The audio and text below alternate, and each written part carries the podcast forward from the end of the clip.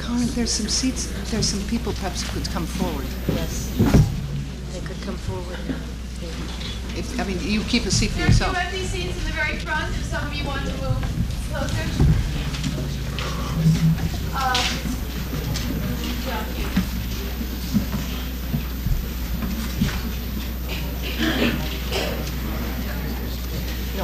the idea is not that in the seated people are moving forward, it's the standing people we want to move forward. Oh, there's a- oh, I see. Oh, okay, there's no one standing,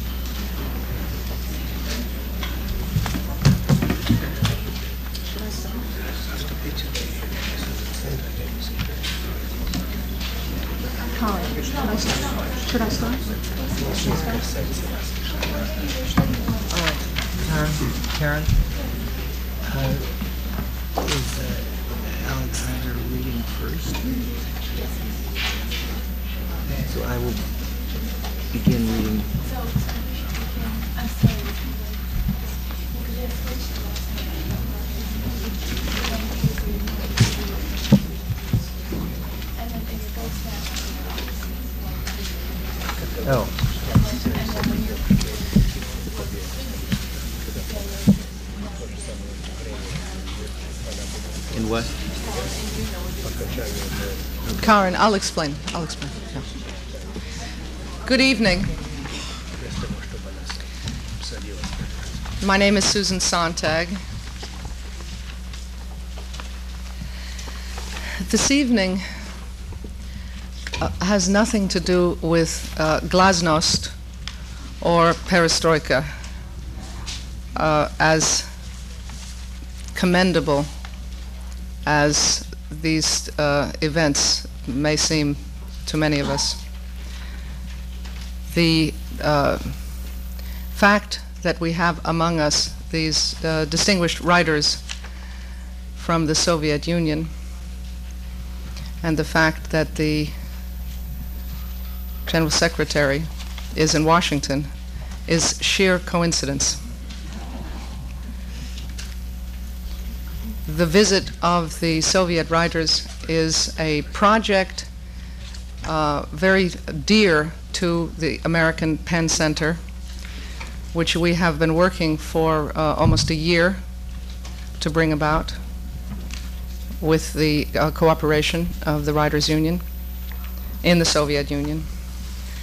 And uh, we're actually a little bit annoyed that uh, our, our visitors are here and it turned out by this sheer accident, uh, which I place no significance whatsoever, uh, that we are having these events, and there are some other events going on in Washington.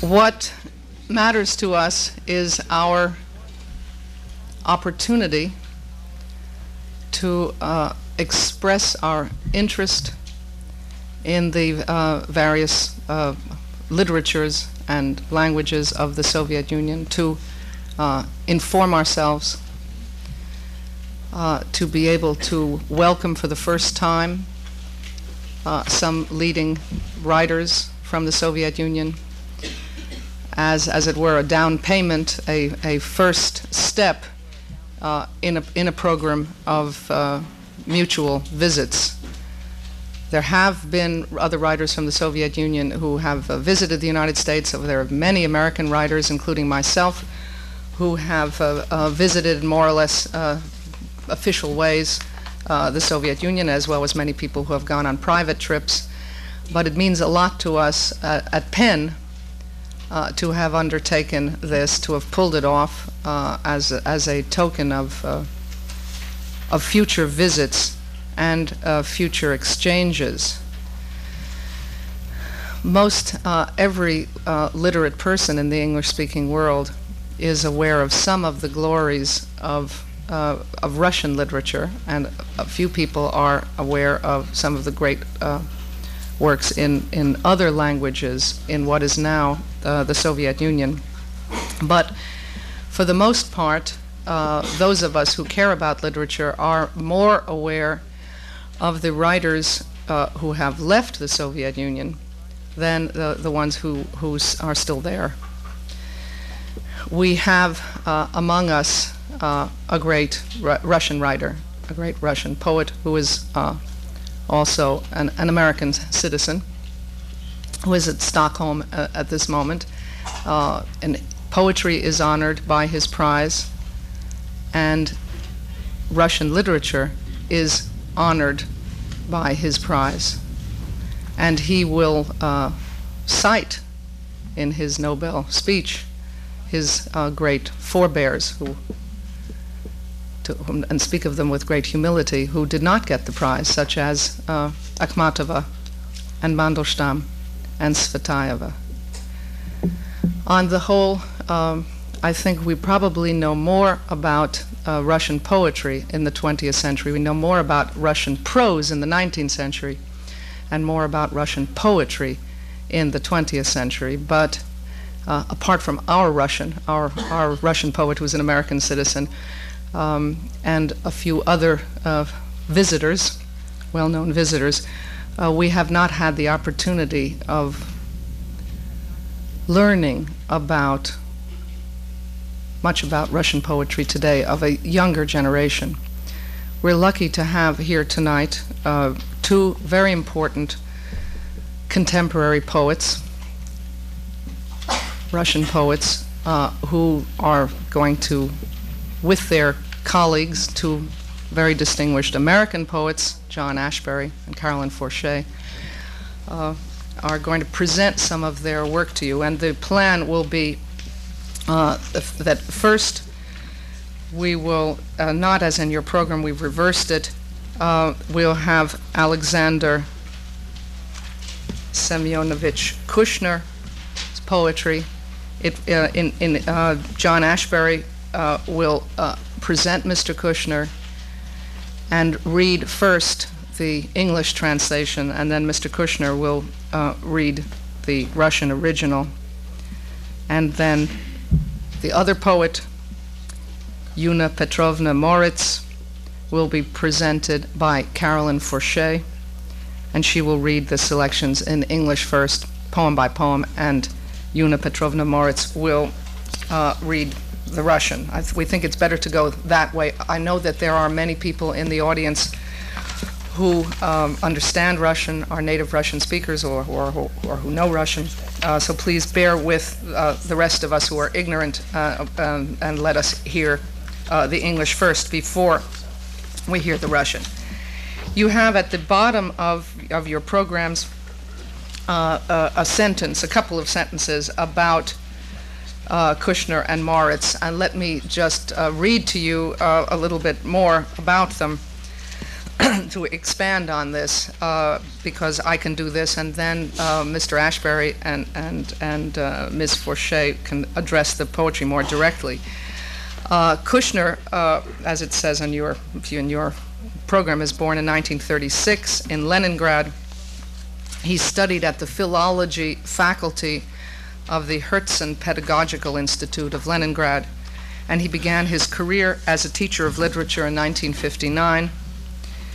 His first collection of verse, which was called, uh, in English translation, First Meeting, appeared in 1957. He's published several volumes of poetry. He also writes poetry for children and translates the poetry of others. In Russia, he is known for his translations of the great uh, British poet uh, Philip Larkin, who's, with whose work his own uh, has been compared. He is a, a poet that Joseph Brodsky is uh, particularly fond of, uh, and he is very different, as you will hear, from the poets that we've heard from uh, a great deal uh, from the Soviet Union, such as Voznesensky and uh, Yevtushenko. His most recent book uh, is called Canvas. Well, there is a book called Canvas 1981, um, and uh, a, a, another collection, New Verses, that appeared uh, this year. Yunna Petrovna Morits, who will read second, uh, was born in Kiev in 1937. Her publishing career began in 1954. Her first uh, book of poetry is called A Conversation About Happiness, which appeared in 1957. Uh, there's a book uh, uh, whose, uh, the ti- whose title would be in English Cape of Desire, that was published in 1961, which was the year she graduated from the Gorky Literary Institute.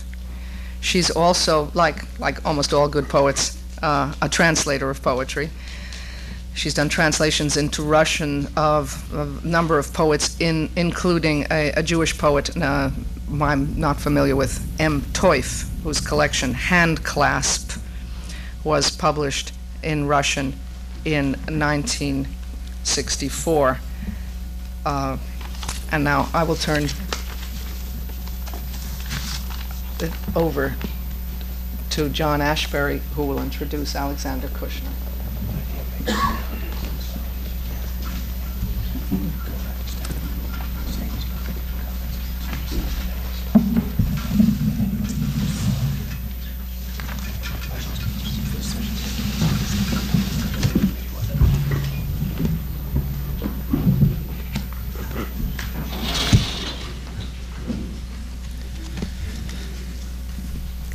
Я хочу начать со слов благодарности всем, кто пришел послушать нас сегодня.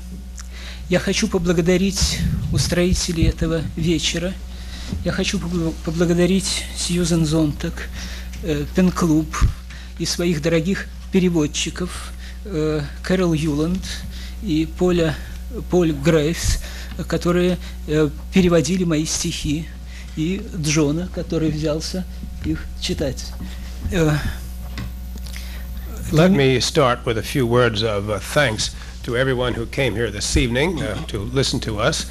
Uh, I'm very, very grateful to have you here as an audience. I also want to thank, in particular, uh, the two uh, translators who translated my poets, uh, my poems, the ones that will be read tonight, Carol Ueland and Paul Graves, and also I want to thank John Ashbery, who will be reading them out.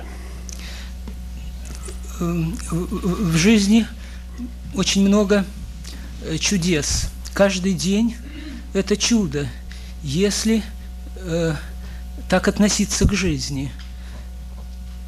И все-таки э, мой приезд в Нью-Йорк для меня э, может быть одно из самых больших чудес. One's life is full of miracles. Every day of life uh, has its own miracle if one knows how to appreciate it. But nonetheless, my uh, coming to New York this time is one of the greatest miracles that I could possibly imagine. Еще полгода назад я и не смел предположить, что состоится такая поездка. Если бы мне сказали, что это возможно, э, я бы не поверил. И только во сне я мог себе представить Соединенные Штаты. Uh, as, mu- as recently as six months ago, I couldn't possibly imagine that I would be coming to the United States. And if I had been told that I was coming, I wouldn't have believed it. It was something I could only dream about, such a possibility. Э, Вот с этим и связано некоторое волнение, которое я испытываю, и прошу заранее м, прощения, если я буду как-то сбиваться и немножко нервничать. Uh, this is- explains my nervousness tonight, and I hope you will uh, uh, uh, forgive me if I, uh, my voice reflects the nervousness which I feel. John Ashbery is going to first read the translation of the poem, which I will then read in Russian. And we'll, we'll alternate in that way.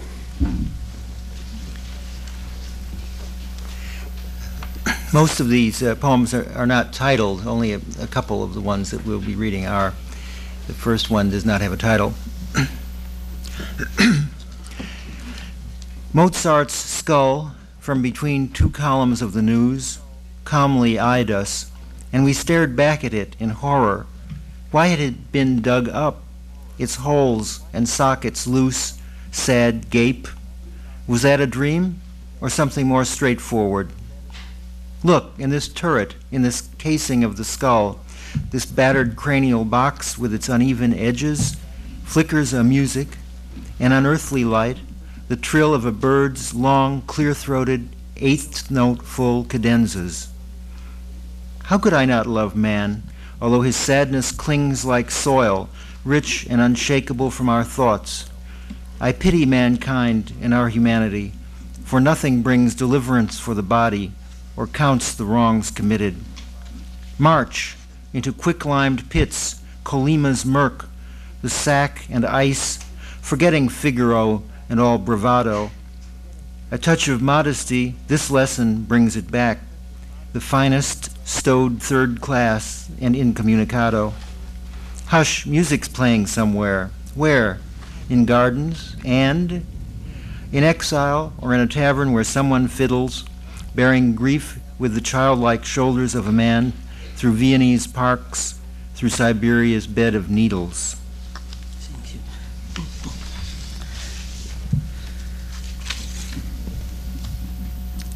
На череп Моцарта с газетной полосы, На нас смотревшего, мы с ужасом взглянули. Зачем он выкопан? Глазницы и пазы Зияют мрачные, во сне ли, наяву ли? Как в этой башенке, в шкатулке черепной – в коробке треснувшей с неровными краями Сверкала музыка с подсветкой неземной, С восьмыми яркими, как птичий свист, долями. Мне человечество не полюбить, Печаль, как землю жирную, Не вытряхнуть из мыслей. Мне человечности, мне человека жаль чела не выручить, обид не перечислить. Марш в яму с известью, в колымский мрак, в мешок, в лед, свадьбу Фигара забыв и всю браваду. О, приступ скромности, ее сплошной урок! Всех лучших спрятали по третьему разряду. Где-то музыка играет, где в саду, где в ссылке, может быть, где в комнате, в трактире, на плечи детские свои, взвалив беду, и парки венские, и хвойный лес Сибири.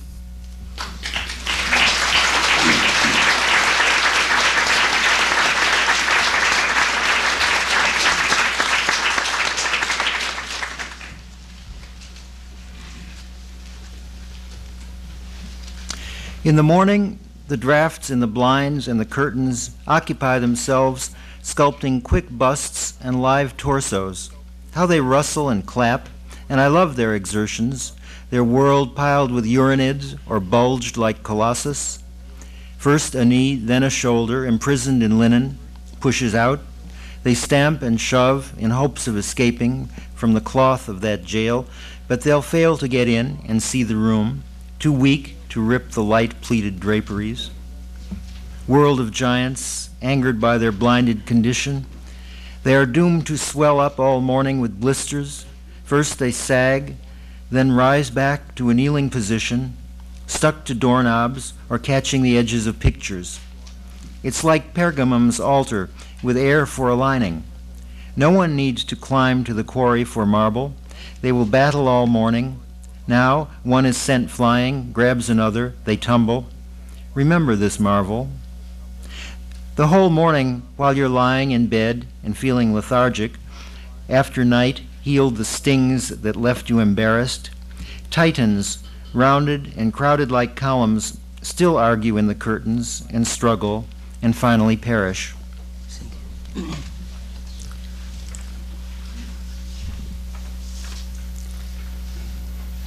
Сквозняки по утрам в занавесках и шторах Занимаются лепкою бюстов и торсов. Как мне нравится хлопанье это и шорох, Громоздящийся мир уронит и колоссов. В полотняном плену то плечо, то колено проступают и, кажется, дыбятся в схватке и пытаются в комнату выйти из плена и не в силах прорвать эти пленки и складки. Мир гигантов, несчастных в своем ослеплении, обреченных все утро вспухать пузырями, опадать и опять, становясь на колени, проступать, прилипая то к ручке, то к раме. О, пергамский алтарь на воздушной подкладке, И не надо за мрамором в каменоломни Лезть. Все утро друг друга кладут на лопатки, Подминают и мнут и внушают, запомни, И все утро, покуда ты нежишься сонный, В милосердной ночи, залечив свои раны, Там за шторой, круглясь и толпясь, как колонны, Напрягаются, спорят и гибнут титаны.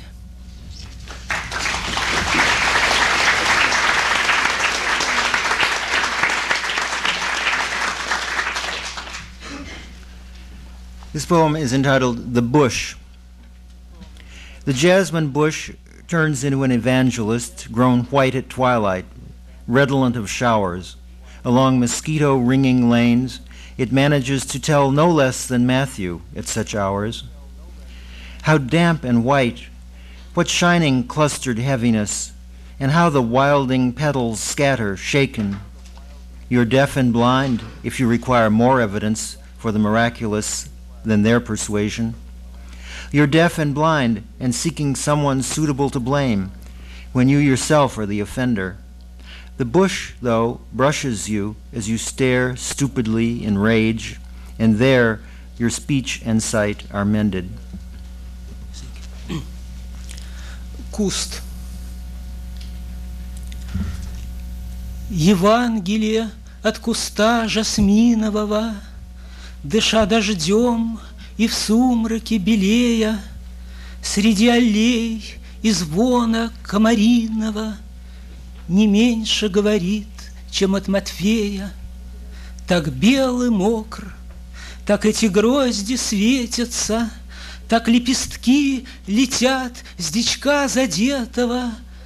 Ты слеп и глух, когда тебе свидетельства чудес нужны еще Помимо этого, ты слеп и глух, и ищешь виноватого, и сам готов кого-нибудь обидеть.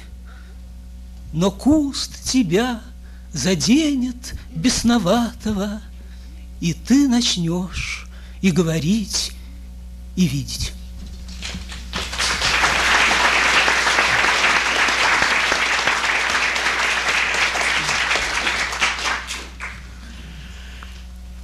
When it's 13 below, the mind begins preparing itself, dreaming the world will end. The streetcars, frozen through, turn to a long ice carriage. The frozen milk is foamy, blind, and crystalline. We have no strength to warm ourselves at home, to usher the blood red mercury back up through our chilled veins. All day in Russia, we're pricked beyond the pale. We hardly dare to glance and sure enough, an avalanche. Aren't they amusing? Warning us not to leave doors open to the frost. The avalanche plunges in silver shot confusion. This world's so cold, though we still haven't felt the worst. And suddenly, the way that stretched for ages shrivels. We've come full circle. See how little time it took.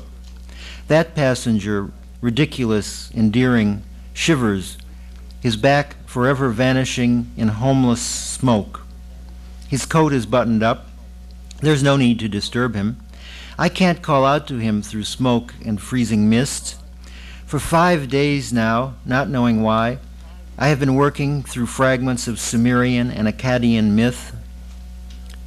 First, all the demons cry and then burst into dances, but who inspired their uncontrollable mass rage?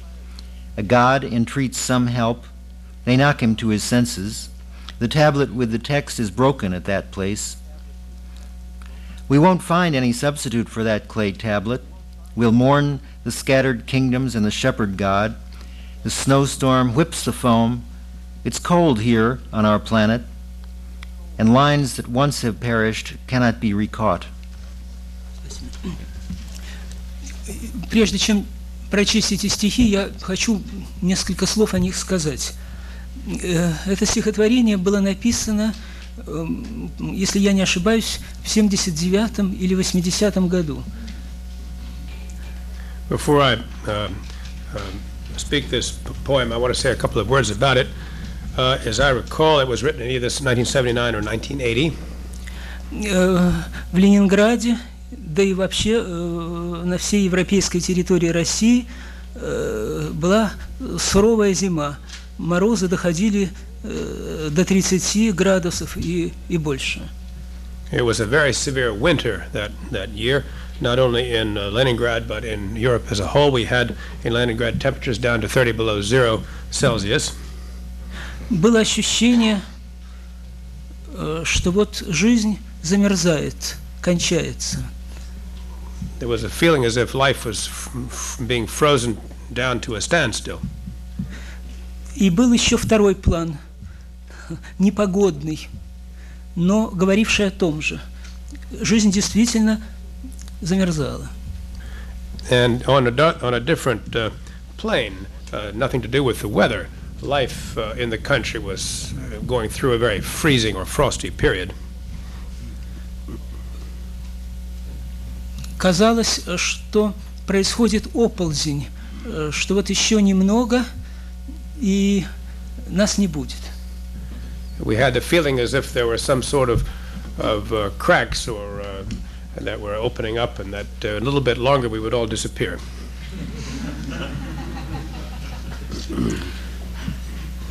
Отсюда поэтому и возникает в этом, стихотвор... возникает в этом стихотворении ана- аналогия с э, по- давно погибшими царствами Вавилоном, Акадом.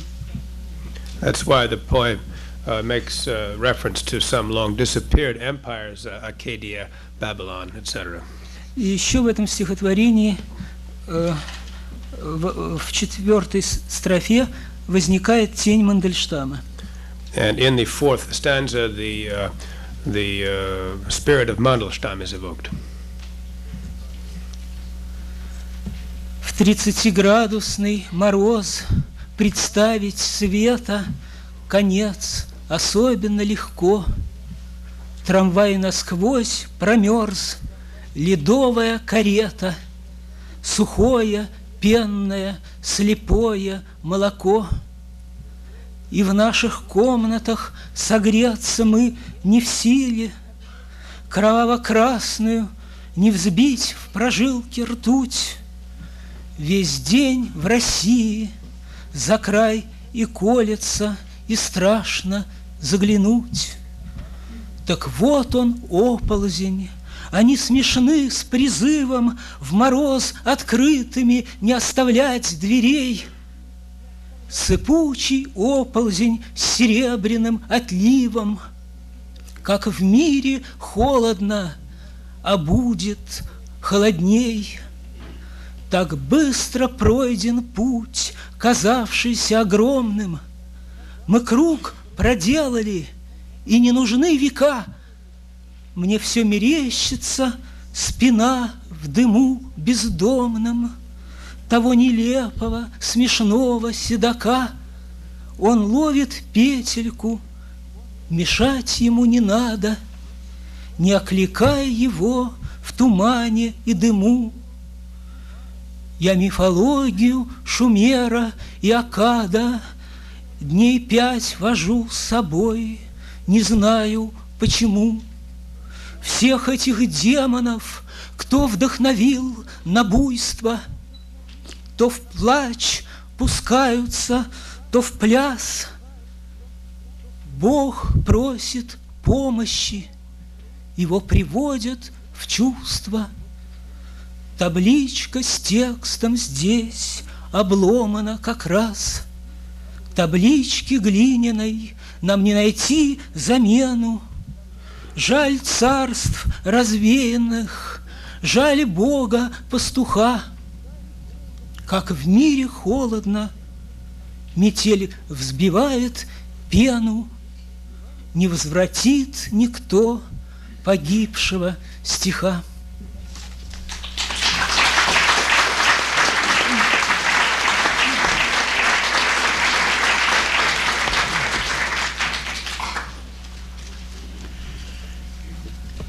We don't get to choose our century, and we exit after entering. Nothing on this earth is cruder than to beg for time or blame the hour.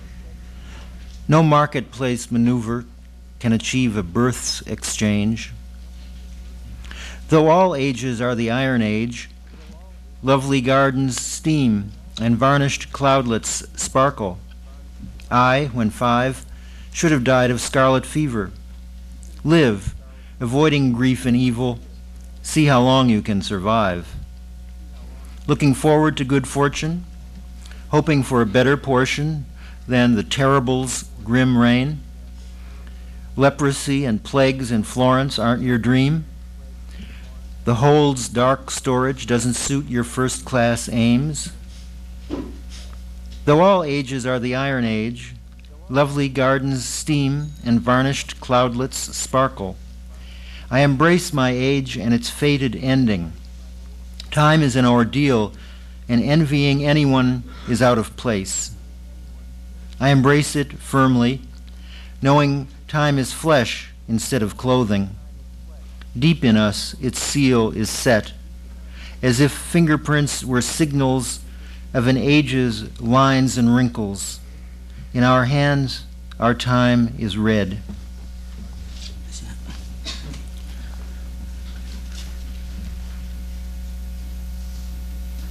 Времена не выбирают, в них живут и умирают. Большей пошлости на свете нет, чем клянчить и пенять, будто можно те на эти, как на рынке, поменять. Что не век, то век железный, но дымится сад чудесный, блещет тучка, я в пять лет должен был от скарлатины умереть. Живи в невинный век, в котором горя нет. Ты себя в счастливце прочишь, а при грозном жить не хочешь, не мечтаешь о чуме флорентийской и проказе. Хочешь ехать в первом классе, а не в трюме, в полутьме. Что не век, то век железный, Но дымится сад чудесный, Блещет тучка, обниму Век мой, рок мой, на прощанье, Время — это испытание. Не завидуй никому. Крепко, тесное объятие, Время — кожа, а не платье, Глубока его печать Словно с пальцев отпечатки, С нас его черты и складки, Приглядевшись, можно взять.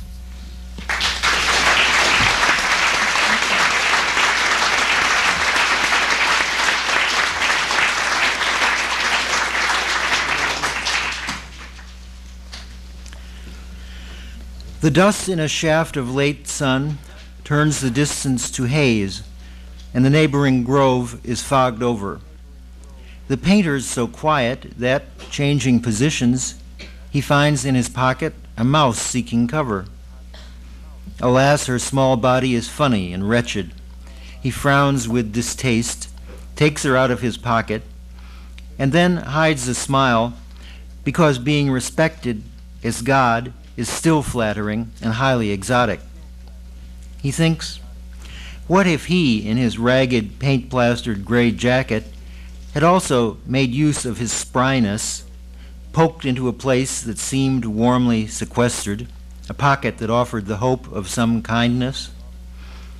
Would someone, on finding him, jump up uneasy, then smother or shelter him, free him undamaged?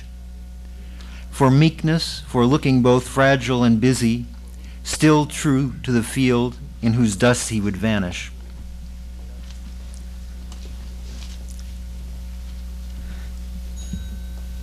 И пыльная дымка, и даль в ореоле Вечернего солнца, и роща в тумане. Художник так тихо работает в поле, Что мышь полевую находит кармане.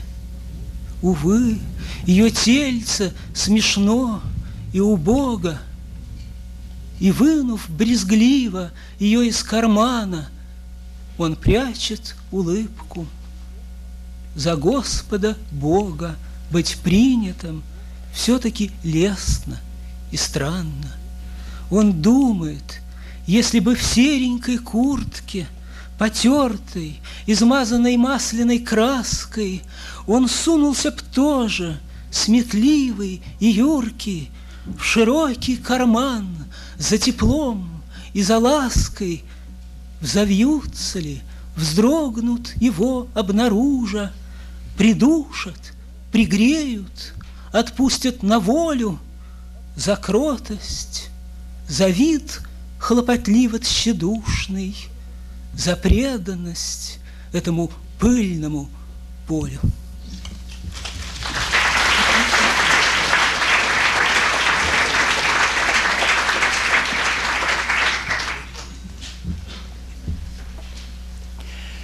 As Catullus noted, the voice is missing, hearing flown, and eyesight abruptly altered, near the one whose speech and figures bewitchment every which way delights us, even when parted.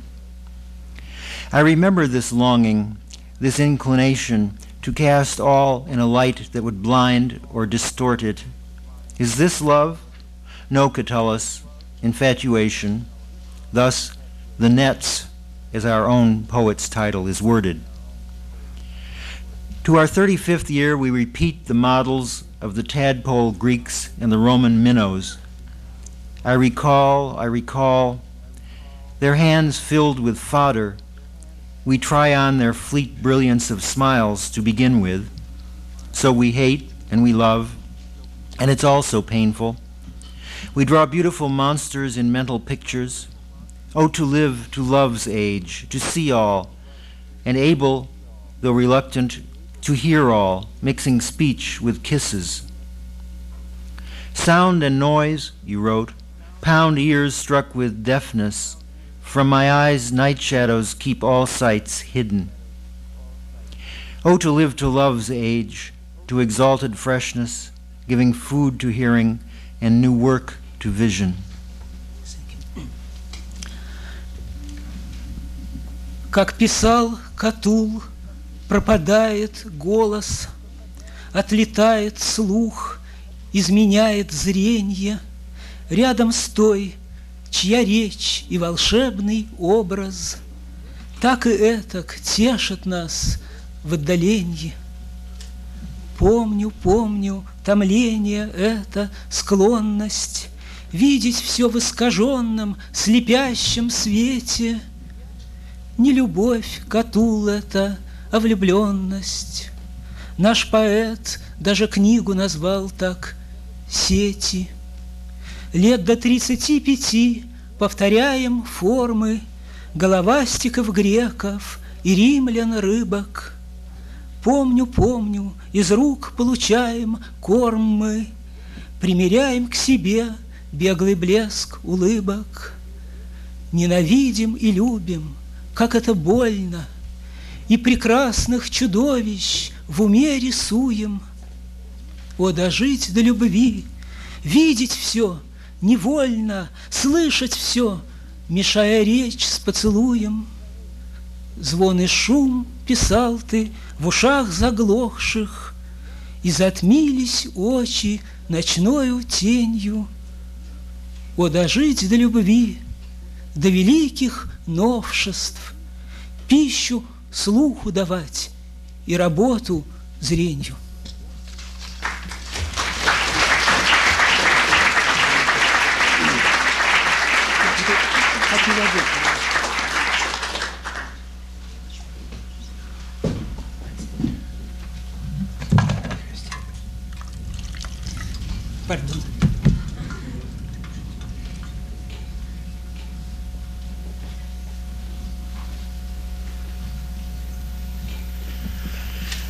This poem is entitled The Adoration of the Magi.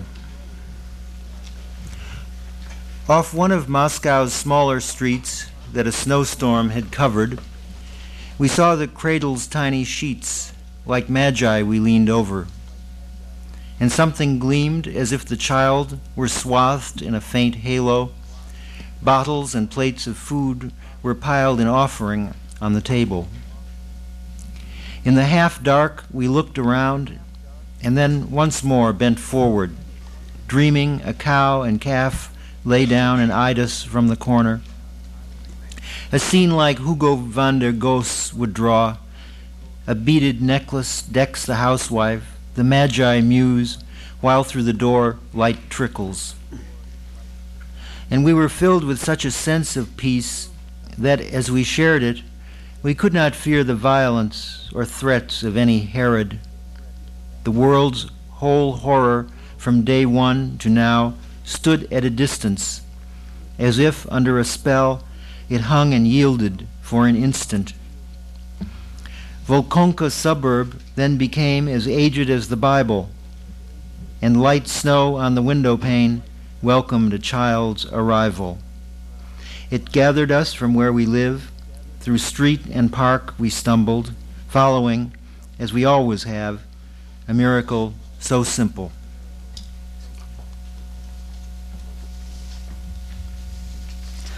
Поклонение волхвов. В одной из улочек Москвы, засыпанной метелью, Мы наклонялись, как волхвы, над детской колыбелью, И что-то, словно ореол, поблескивало тускло, Покуда ставились на стол бутылки и закуска. Мы озирали полумглу и наклонялись снова, Казалось, щурились в углу теленок и корова, Как будто Гуга Вандергус нарисовал все это, Волхвов, хозяйку с ниткой бус, В дверях полоску света. И вообще такой покой на миг установился, Не страшен Ирод никакой, Когда бы он явился. Весь ужас мира испокон, Стоящий в отдаленье, Как бы и впрямь заворожен, Подался на мгновенье. Под стать библейской старине В ту ночь была волхонка, Снежок приветствовал в окне Рождение ребенка — оно собрало нас сюда проулками, садами, Сопровождаясь, как всегда, простыми чудесами.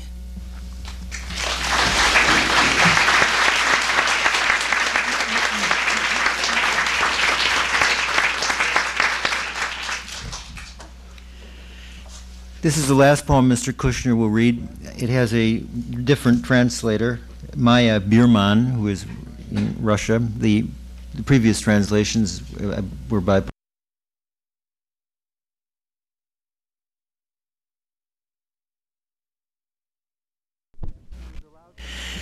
He was allowed to choose a death for himself.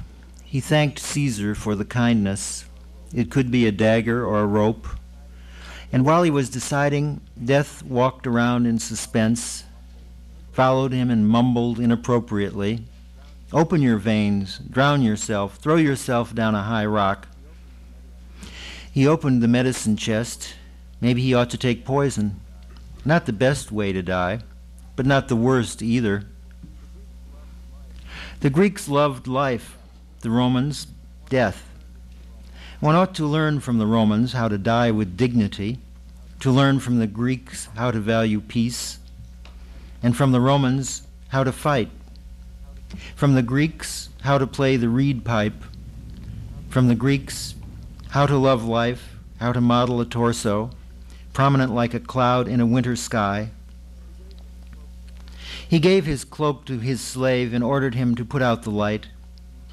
The Greeks knew how to melt wax, and the Romans how to dye.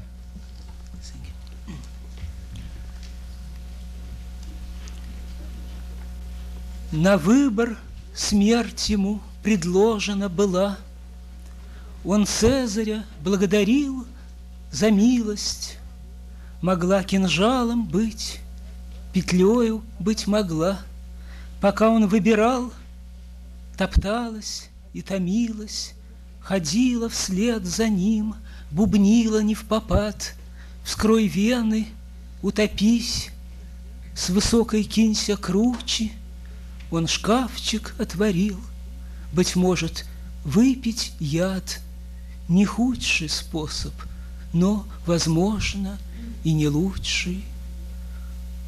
У греков жизнь любить, у римлян умирать, у римлян умирать с достоинством учиться, у греков мир ценить, у римлян воевать, у греков звук тянуть, на флейте, на цивнице, у греков жизнь любить, у греков торс лепить, объемно-теневой, как туча в небе зимнем. Он отдал плащ рабу, и свет велел гасить. У греков воск топить и умирать у римлян. Uh,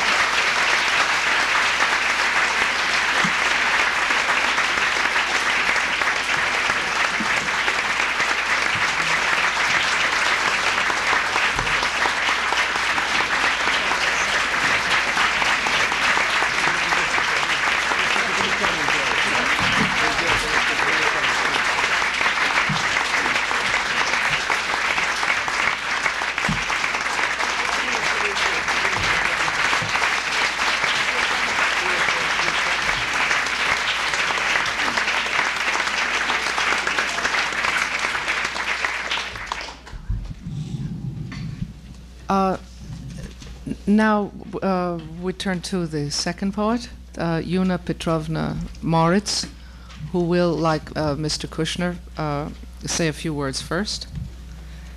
And then we will proceed in the same way uh, uh, um, with Carolyn Forché reading the poems first in English, and then Ms. Morits reading the Russian.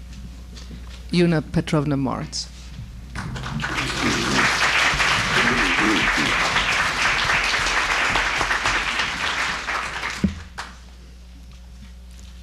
Спасибо всем, кто пришел.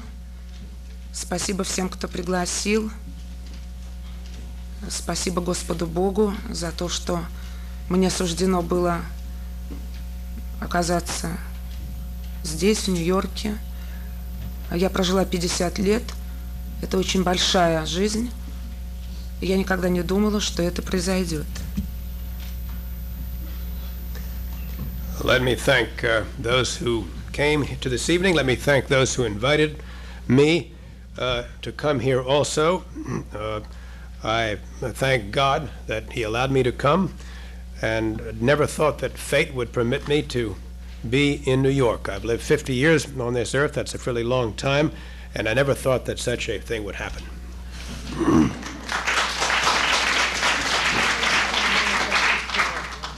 Я, естественно, очень волнуюсь, И поэтому э, стихи, которые даже я знаю наизусть, я буду читать из книжки. Uh, some of these uh, uh, poems are, are ones that I wrote a long time ago, and even though I uh, know them by heart, I'm going to still read some of them from the book just to make sure. Я прочту несколько стихотворений в переводах Томаса Витни, который здесь присутствует, и я ему очень благодарна за эти переводы. Но два стихотворения я прочту э, в переводах э, неизвестных мне людей. Э, эти люди сделали эти переводы в Москве. Я прочту эти стихи. Э, Надеюсь, что содержание сохранилось в этих переводах. Uh, some of the poems that I'm going to be reading were translated by Tom Whitney, who's here tonight, and I'm very grateful to him for having made the translations. Uh, two of them, however, have been translated by some unknown uh, figure in Moscow. I don't, and I hope that the translation will uh, Uh, do justice to the uh, content of the poem. И я очень благодарна Каролайн Фарше, которая согласилась сегодня вместе со мной читать uh, мои стихи по-английски. I'm very grateful to Carolyn Forché for agreeing to come here and read the translations for me.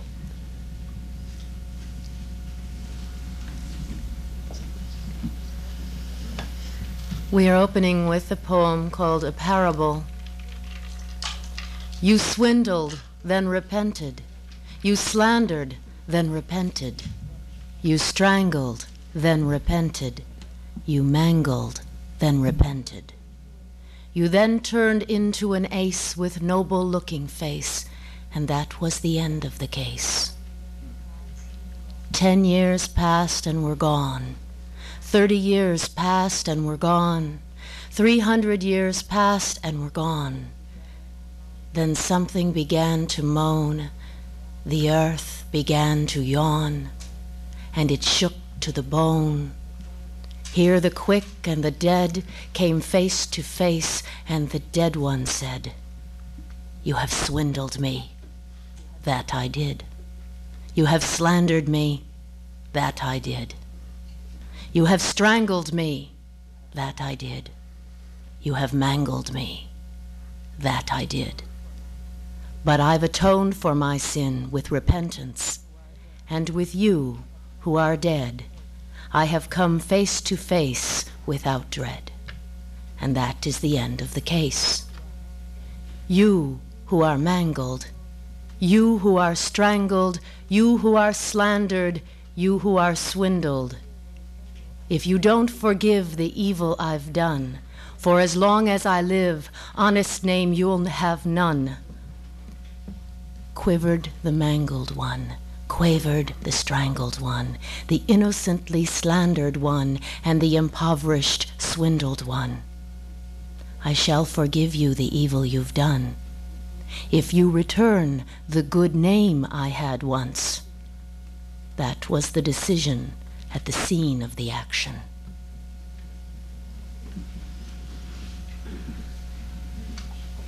Притча. Обокрал и раскаялся, оболгал и раскаялся, удавил и раскаялся, утопил и раскаялся, и стал молодцом с благородным лицом, и дело с концом. Десять лет пролетело, тридцать лет пролетело, триста лет пролетело, Что-то вдруг загудело, стало землю трясти до последней кости. Тут живой с мертвецом сошлися лицом, и дело с концом. Ты меня обокрал, обокрал, Ты меня оболгал, оболгал.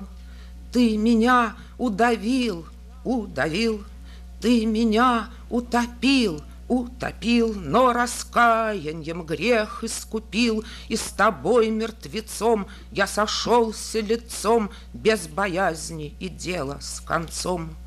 Ты оболганный, ты обкраденный, Ты утопленный, ты удавленный, Не простишь мое дело подлое — не верну твое имя доброе, Прослывешь стервецом, бесноватым лицом, И дело с концом. Содрогнулся утопленный, Взмолился удавленный, Безвинно оболганный, До нитки ограбленный, Я прощаю твое дело подлое, Ты верни мое имя доброе. Так решалось, когда совершалось.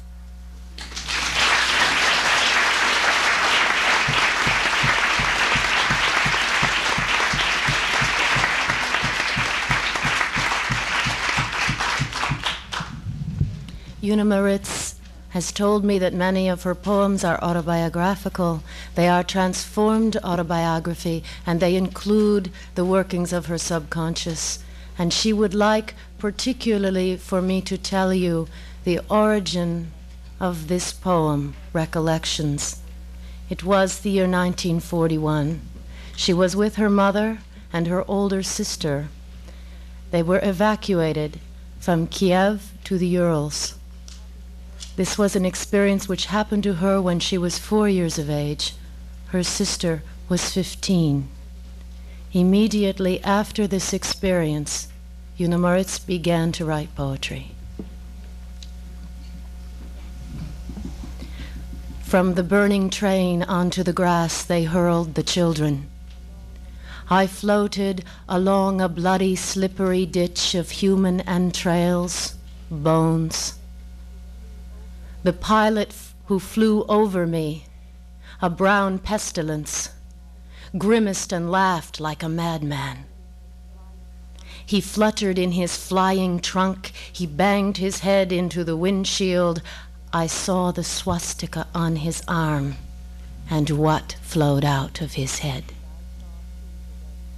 And I saw too the red circle of the locomotive wheel, and out of horror, I didn't have enough hands to cover my eyes because the locomotive was not moving. But a bloody fog and fumes rose from the wheels whirling in place, and the iron control lever groaned like an arm bent into an elbow separated from the body in order to turn the locomotive wheels posthumously. Thus, in my fifth year, God sent to me salvation and a long road but horror flowed into my flesh and blood, and rolls about in me like quicksilver.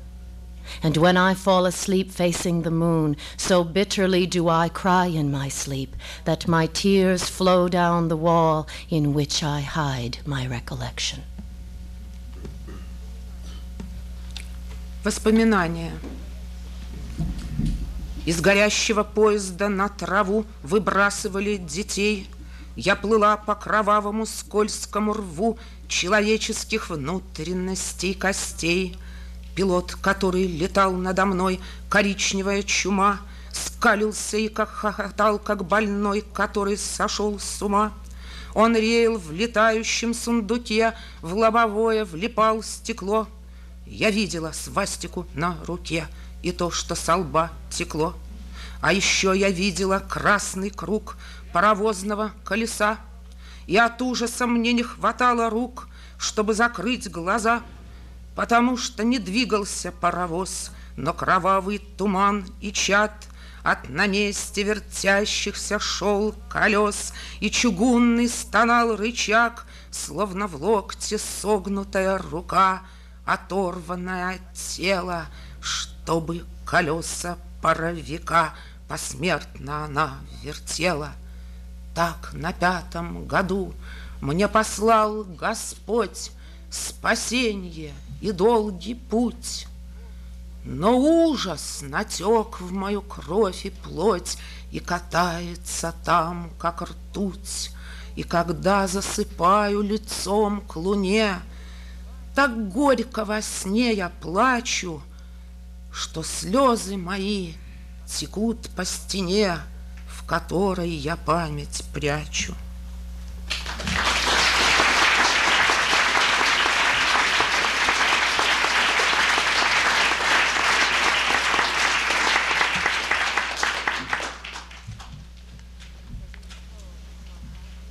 For this poem, My Arctic, you should know that Taimyr and Dixon are two places in the Arctic. Dixon, an island, the significance of which is that when they start the broadcast for the weather report, they always begin with Dixon. And for Taimyr, Taimyr is a peninsula. It's very large and very far north. In Yunna Morits's youth, she went there to study the native population of the people who live there. As she said to me, the people who winter there, the people who actually live there, who survive there. My Arctic. Taimyr and Dixon gave me a taste for the cold. I drank it in in the years of my youth. If you don't like it, may blots of secret shame blaze out on your conscience. They tried by force to squeeze from me my warm discovery, my warmer part. Like the Samoyeds, I faced survival in the harsh ice of the Arctic nights, nights I spent with all those people who shared the fate of the people without making the Arctic gloomy, by shrill piping on a bravura flute. Моя Арктика. Таймыр и Диксон мне привили вкус к суровости, И я впитала это в юные года. Кому не нравится, пускаю тех на совести, Пылают пятна тайного стыда За то, что силой из меня пытались выжать Находку теплую, деталь погорячей, А мне, как немцам, предстояло выжить В суровых льдах арктических ночей, Ночей, где зимовала я со всеми, Кто разделил народную судьбу, Не омрачив арктическое время Своим дудением в бравурную трубу.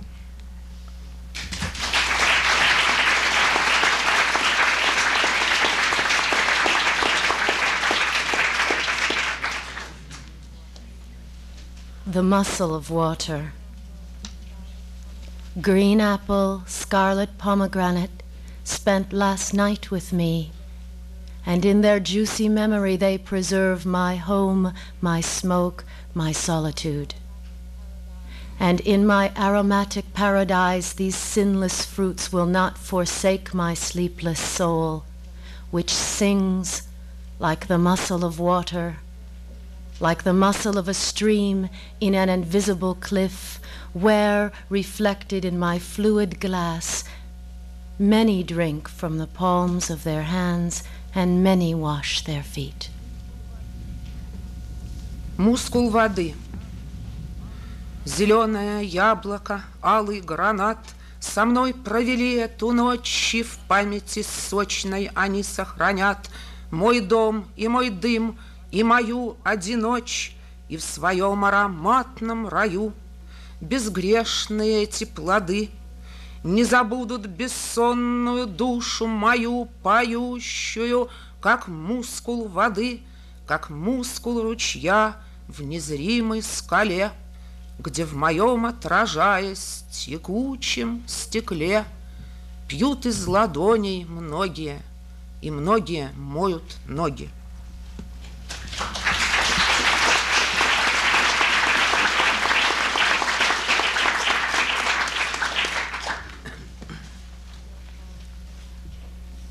Snowfall. Snow falls day and night, enveloping the houses. Night and day about the town we roam. I, a blackbird, and you, a bluebird. The snowfall rustles over Riga, drowning the roads and the streetcars. On cast iron fences perch I, a blackbird, and you, a bluebird. Out of the fog reminiscent of heartrending Fellini drift vapors of heaven and hell, erasing the reality of features and lines. I, a blackbird, and you, a blue. The weather forecast promises another week of snowstorms. About the city, two birds are roaming. I, a blackbird, and you, a blue. Two birds lost in the snow drifts, craning high necks above the snow, two silent birds. Fugitives, most likely. I, the blackbird, and you, the blue. The night lamps sway, the street cleaners too, silent, half dead, two fugitive birds. I, the black one, and you, the blue. Snow, snow, snow, up to their necks in snowdrifts drowning. This once in an eon, two wandering fugitives. This one's the blackbird, and that one's the blue. Снегопад. Снега выпадают и денно, и нощно, Стремятся на землю дома, огибая, По городу бродят и денно, и нощно. Я черная птица, и ты голубая. Над Ригой шумят, шелестят снегопады, Утопли дороги, недвижны трамваи, Сидят на перилах чугунной ограды. Я черная птица, и ты голубая. В тумане, как в бане из вопля филини, Плывут воспарения ада и рая, Стирая реалии ликовой линии. Я черная птица, а ты голубая. Согласно прогнозу последних известий, Неделю нам жить во снегах утопая, А в городе вести скитаются вместе Та черная птица и та голубая. Две птицы скитаются в зарослях белых, Высокие горла в снегу выгибая. Две птицы молчащих, наверное, беглых. Я черная птица, и ты голубая. Качаются лампочки сторожевые, Качаются дворники, снег выгребая, Молчащие, беглые, полуживые. Я черная птица, и ты голубая. Снега, снегопады, великие снеги По самое горло в снегу утопая Бежали и бродят, ах, в кои-то веки Я черная птица, и ты голубая.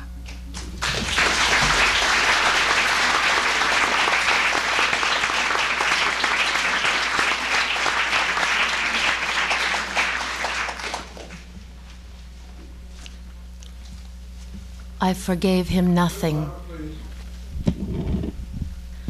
I forgave him nothing. I devoted these verses to him, so the glimmer of hope would dim. But when the silver heron winged his way over the beet field on an autumn Thursday, made the cup of my grief overflow by some triangular prescience, I drove a saving wedge into my silver recollection, lest the heart spoil the last image with a happy little ending. The day is short, and my path is so long. Ничего ему не простила, я стихи ему посвятила, Чтобы проблеск надежды померк. Но когда серебристая цапля Грусть мою, как последняя капля, Переполнит в осенний четверг, Пролетая над полем свекольным, Я каким-то чутьем треугольным Забиваю спасительный клин В серебристое воспоминание, Чтобы сердце последнее знанье Не опошлить концовкой счастливой. День недолог, а путь мой так длин.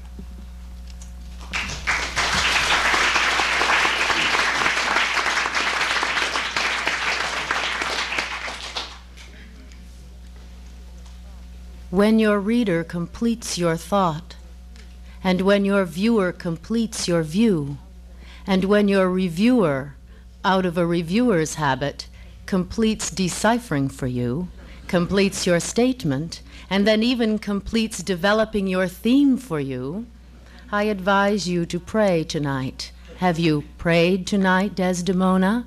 For nowadays you have to cite your source. Pray that no one, no way, no one has taken thought and decided to complete for you your dying.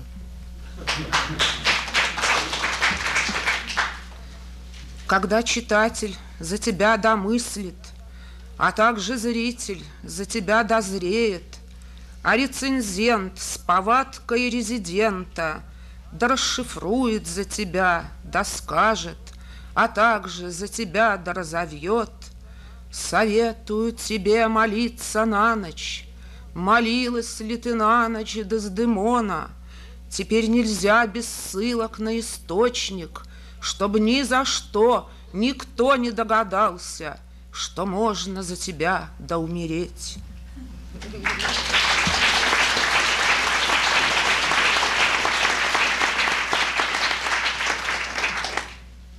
Untitled. It is not in our power to move the stars, but it is in our power not to destroy the soul. There is humiliation as bitter as mold. It has the taste of penicillin. Its graveyard smell is of the earth. It's about that I wish to speak, about that, about an opinion tossed off by me by chance. Don't be tormented. I saw right then that you, my friend, would lick the hand that held the whip and carrot.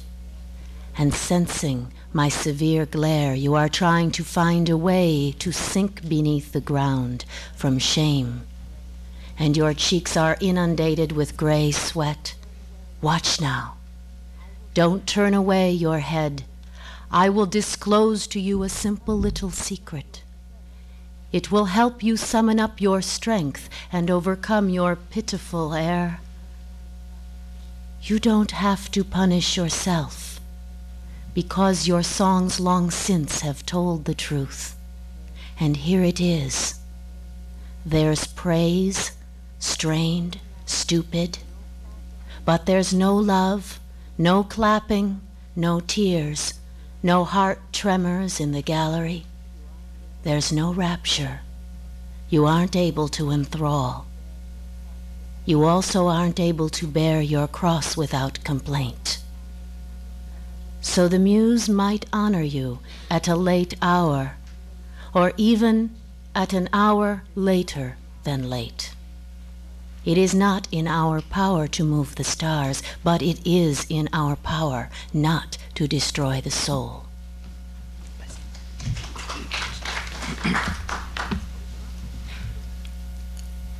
Не в наших силах сдвинуть звезды с неба, Но в наших силах душу не сгубить. Есть унижение, горькое, как плесень. Оно имеет вкус пенициллина, его могильный запах земляной. Об этом я хочу сказать, об этом – о взгляде, мною брошенном случайно. Не мучьтесь, я увидела тогда, что вы, мой друг, лизать способный руку, в которой кнут и пряник. Ощутив мой тяжкий взор, вы ищете, куда бы сквозь землю провалиться от стыда, и щеки затопляет серый пот. Чур, только не вертите головой. Я вам открою простенькую тайну. Она поможет вам набраться сил и пережить свой жалкий вид. Не надо себя казнить, поскольку ваши песни вас предали. О вашей адской пытке давно сказали правду. Вот она.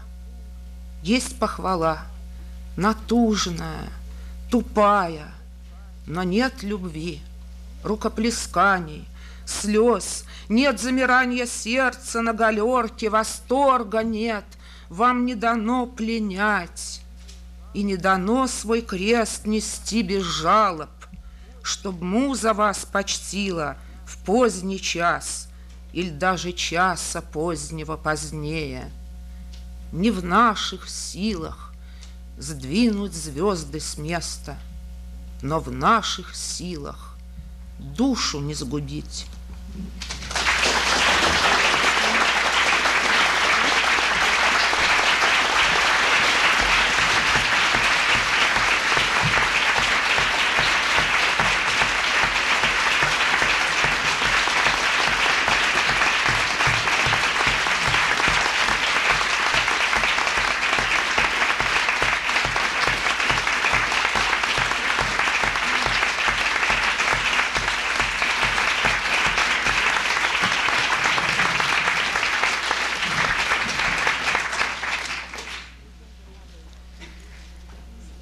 We're going to have a, a brief discussion period now, and uh, I, I beg your patience because we are a, a, a bilingual occasion, and it's important that our, our poets understand the questions when it's in English, and it's important that the rest of us understand the questions when they're in Russian. So uh, we will be relying on our extremely uh, expert interpreter. We'll, we'll go for, for a few minutes.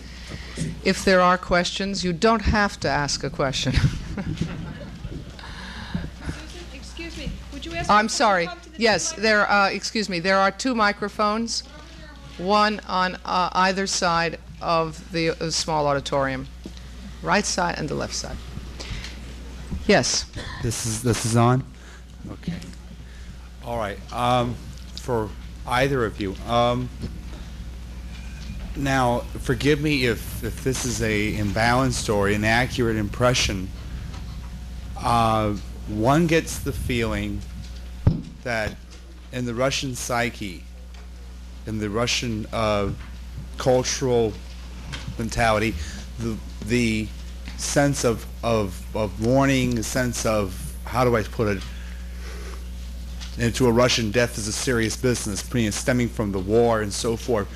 How much of that is still prevalent, and is that giving way as that wartime generation dies off and people get younger? In other words, is the, is the, is Russian poetry and literature reflecting more the business of the getting on with life and turning more towards maybe a little brighter outlook on things? you know, not saying right. Russians. All right, okay, okay, we understand. I think we have the question. Okay. Mm-hmm. I think if I may just interpose questions which are a little bit more specific, I think will be easier for our poets to answer. We'll give a try about the Russian soul and Russian uh, to this one. See, see what if they want to answer it or not.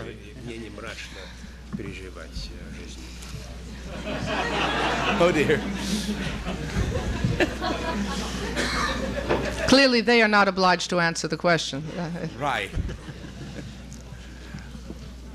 Что вы сказали? What did you say? I say that clearly they are not obliged to answer the question if they want. Я- задаю вопрос. Пожалуйста. Ой. Пожалуйста. Скажите.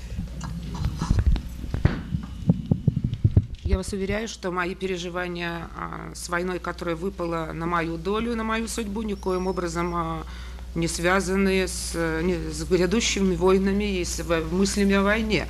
А, Такая прямая связь и параллель никогда мне не приходила в голову.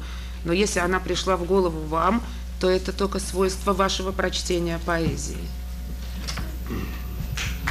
The, uh, my uh, writing about the war is uh, simply uh, due to my own experiences in the war. It's uh, nothing that can be But I avoided meant by, overall in by the, me. in the and country. if you read something more into the poetry, that's the way you understand it, not the no, way I, I, intended I, to I, I meant be like understood. all through the country, all the memorials and everything that one encounters. Well, uh, we have to mo- move on to other questions. Okay. It can't be uh, a, simply a dialogue. Uh, they're responding for themselves. Mr. Kushner, want to answer? Я, я как-то н- не совсем понял вопрос. Нет, не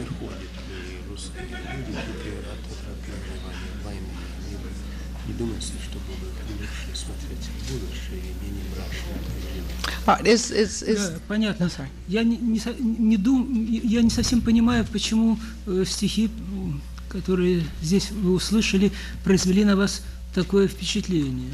Э, лирика так устроена, э, что э, э, предполагает гамму чувств, э, и печаль занимает, э, ну, не последнее место, скажем так. I don't know why the poem uh, made that impression on you at all, or the poems made that kind of an impression on you. People have a whole series of emotions which they have to uh, deal with, and uh, sadness is not the least of these. yes. All right. Is, can we have another, another question, please?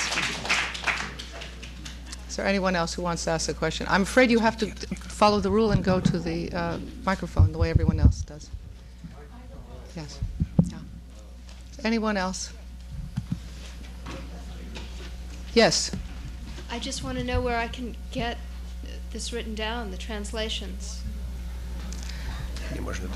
You want to know where you where can, I can get a, get the books. They're, that the books. Well, as far as I understand, there are no uh, collections by these two poets, which is uh, in part the point of our invitation. Uh, uh, and we hope that the result of the visit of these uh, two extre- extremely important uh, writers will be the, the publication of their work in magazines and in book form. And in fact, uh, if, if it doesn't happen, there's hell to pay because obviously that's uh, one, one of our objectives, of course, is to interest people in their work. We, these translations, I, I, uh, I believe uh, very few of them have been published, but I, th I think it's fair to say it's likely that they will soon be published. And if you stay in touch with PEN, we'll let you know as soon as they are. Thank you.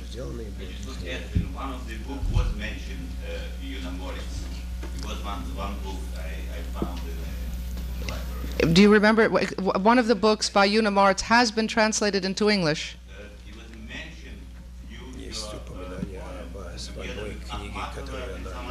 yes. But there is no book, as far as I know, of either of these poets. I think there will. I think it's fair to say there will be soon.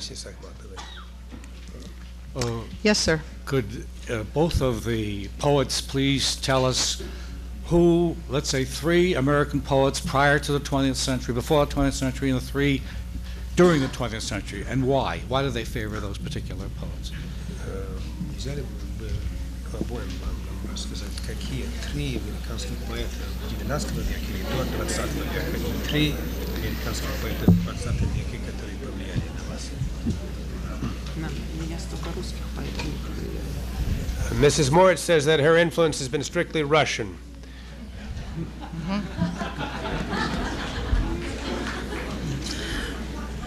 Э, Если бы мы писали музыку, то на этот вопрос было бы ответить проще, потому что музыка говорит на всех языках, а поэзия э, обречена на свой язык, поэтому и э, традиция наших стихов все-таки русская, и очень э, редко э, можно, очень трудно найти что-либо для себя в иноязычной поэзии.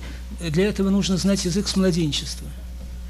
If, if uh, a musician has an easier time, because a musician can be influenced by music from any culture, but a poet uh, has is stuck with his own language, and uh, generally speaking, a poet is influenced by poets who write in the same language uh, that he does, and that is indeed the case with me. I can't say that I've had uh, partic- any particular influence from any foreign poet. Well, then we have the same answer from both poets. Yes. Excuse me uh, for my English, but it's uh, one case for me for oral practice. So it's my question to Yunna Morits.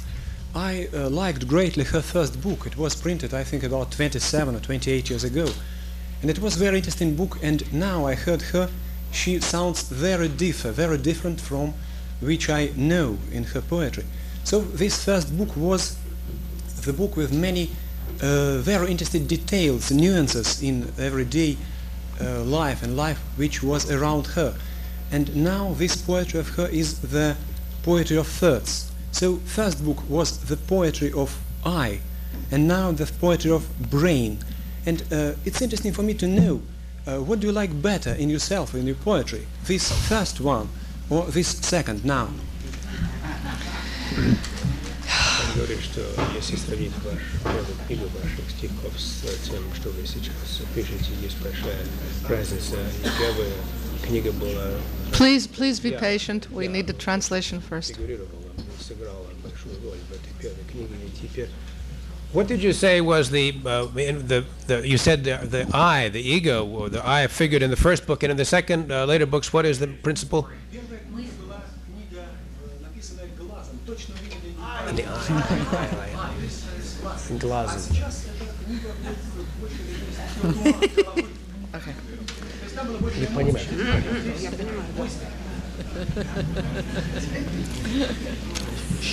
А, Просто те- та книга была написана двумя глазами, а это третьим.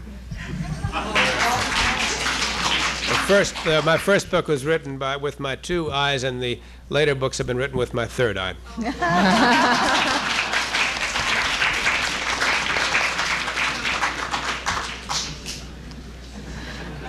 The, one one of the virtues of poetry is its succinctness. Questions are in, pro, in prose, but answers can be in poetry. Yes. a succinct question. I was interested in the religious uh, symbology and uh, in your uh, both of your uh, poetry, uh, the halo, the Christmas poem, the atonement. I'm, I'm wondering whether uh, many Russians are writing uh, poetry uh, uh, using a, a kind of spirituality, whether it's unique to you, and whether you have done this for a long time in your poetry. You say atonement. You have to speak louder, please. Yes, one poem spoke of atonement, repentance, uh, of Morits. Uh, the poem of Kushner spoke about the, a Christmas magi. Очень много вы посылаете, посылаете с ваших стихах и тоже вы пересылаете с ваших стихов на раскаяние. Это такое добродетельное отношение в русской литературе и в русской. Понятие раскаяния. Да, конечно. Я в своих стихах сказала. Ну, в стихах? Саша, скажи. Я не знаю, у меня нет раскаяния. Да нет, я же читала стихи о том, что раскаялся с ироническим стихом. Вы спросите ее вопрос э, направлен к кому, потому что Саша не читал стих. Who is this question directed to? To both because of them. Uh, To Kushner both. didn't say anything about repentance. Может быть, вам, пожалуйста. Кому? Да. Суть вопроса непонятна.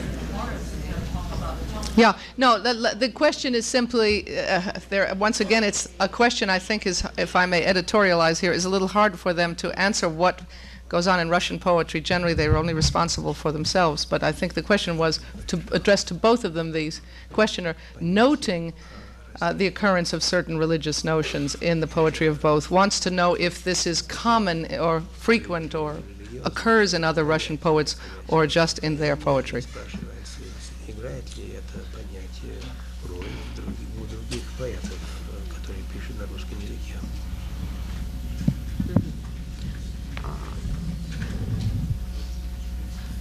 Ну, вы, наверное, знаете, что вышел фильм «Покаяние», который, с одной стороны, пользовался большим успехом, с другой стороны, вызвал бурные дискуссии в стране.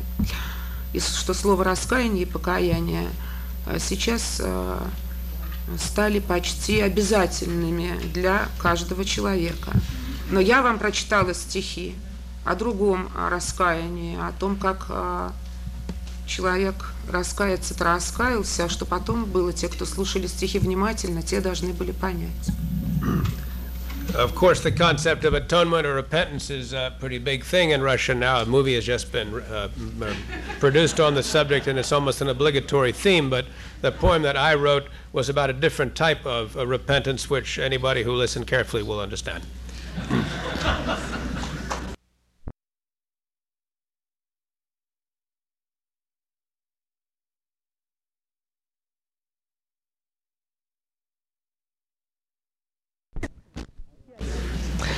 Yes.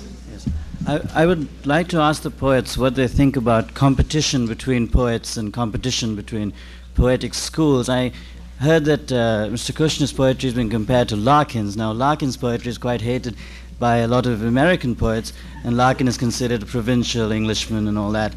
Now, I'm wondering what he thinks about such criticism coming from New York, from Washington, from where all over the states of this poet Larkin, who he has translated, and what that has to say about this petty politics that goes on across continents.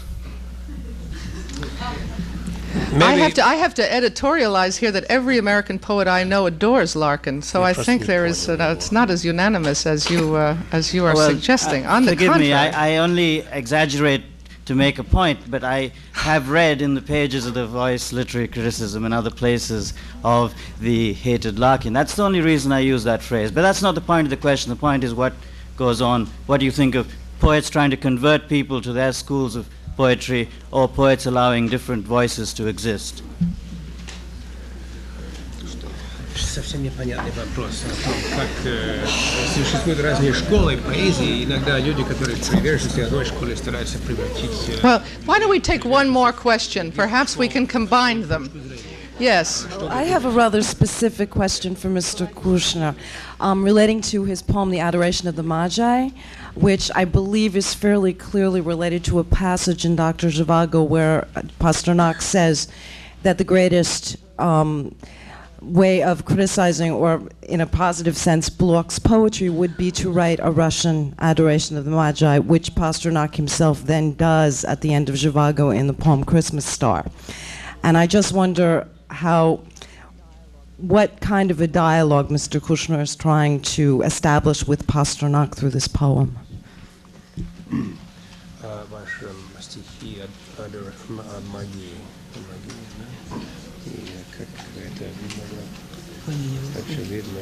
это отражает э, э, абзаца у доктора Живаго Пастернака, и как вот вы стараетесь установить диалог с Пастернаком э, при помощи этого стиха. Вы можете прокомментировать это? Да. Очень э, справедливое замечание. Very correct observation.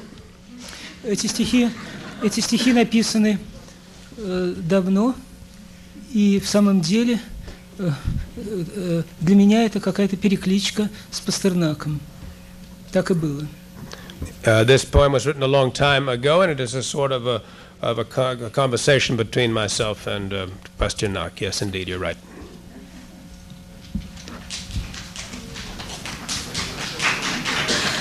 We'll take one or two more questions. Yes? Um, perhaps an easier question to answer. Um, I just wanted to know about your impressions of New York now that you've been here, and if you feel if any of these, any of the things you've seen were going to make their way into your work. I, mi- I might uh, m- mention to the audience that the poets have been here about 48 hours. Впечатления Нью-Йорка будут потом э, воспроизведены в вашем творчестве. Э, Нью-Йорк э, поразительный город. Я ничего подобного не видел, но я и не мог ничего видеть, потому что я впервые за границей. Но, но э, конечно, впечат- э, ошеломительное впечатление, и мне нужно много дней, чтобы это, прийти в себя, а, нас, а всего мы будем в Нью-Йорке пять дней. Я, я, и я понимаю, что ничего не пойму за эти пять дней. Это невозможно. Это невозможно. Э, Но вот э, зрение работает. И kind of uh, feeling that as, my, as if my head was splitting uh, in three or four parts is the impression that I had at being in New York for the first time. Uh, there's so much new that it's impossible to take it all in. Uh, perhaps those some of the things that I've experienced here will be uh, uh, reproduced to some extent in my poetry, if only the taste of the water here at the table, which I've been drinking. I want to uh, thank the poets Alexander Kushner and Yunna Morits for being so generous. You translate this, and so so patient with us. Uh, we have uh, uh, they have they they so so graciously acknowledge how much they have to learn about us. Uh, we have uh, a great deal to learn about them. Uh, and we certainly uh, hope to help their uh, work come to exist in English.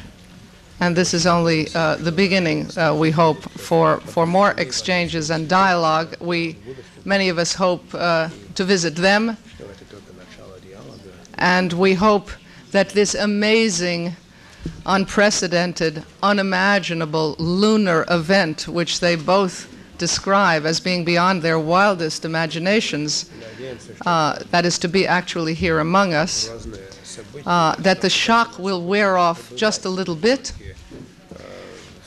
and that it will not be the last time that they visit New York. Thank you very much.